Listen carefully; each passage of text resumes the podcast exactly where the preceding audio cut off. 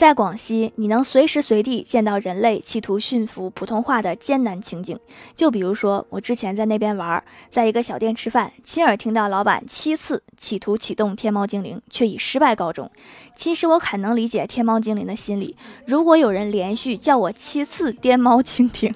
我也不会认为他是在喊我。在这里，我希望各位做语音识别系统的商家能出一个方言版，帮助一下需要它的人们。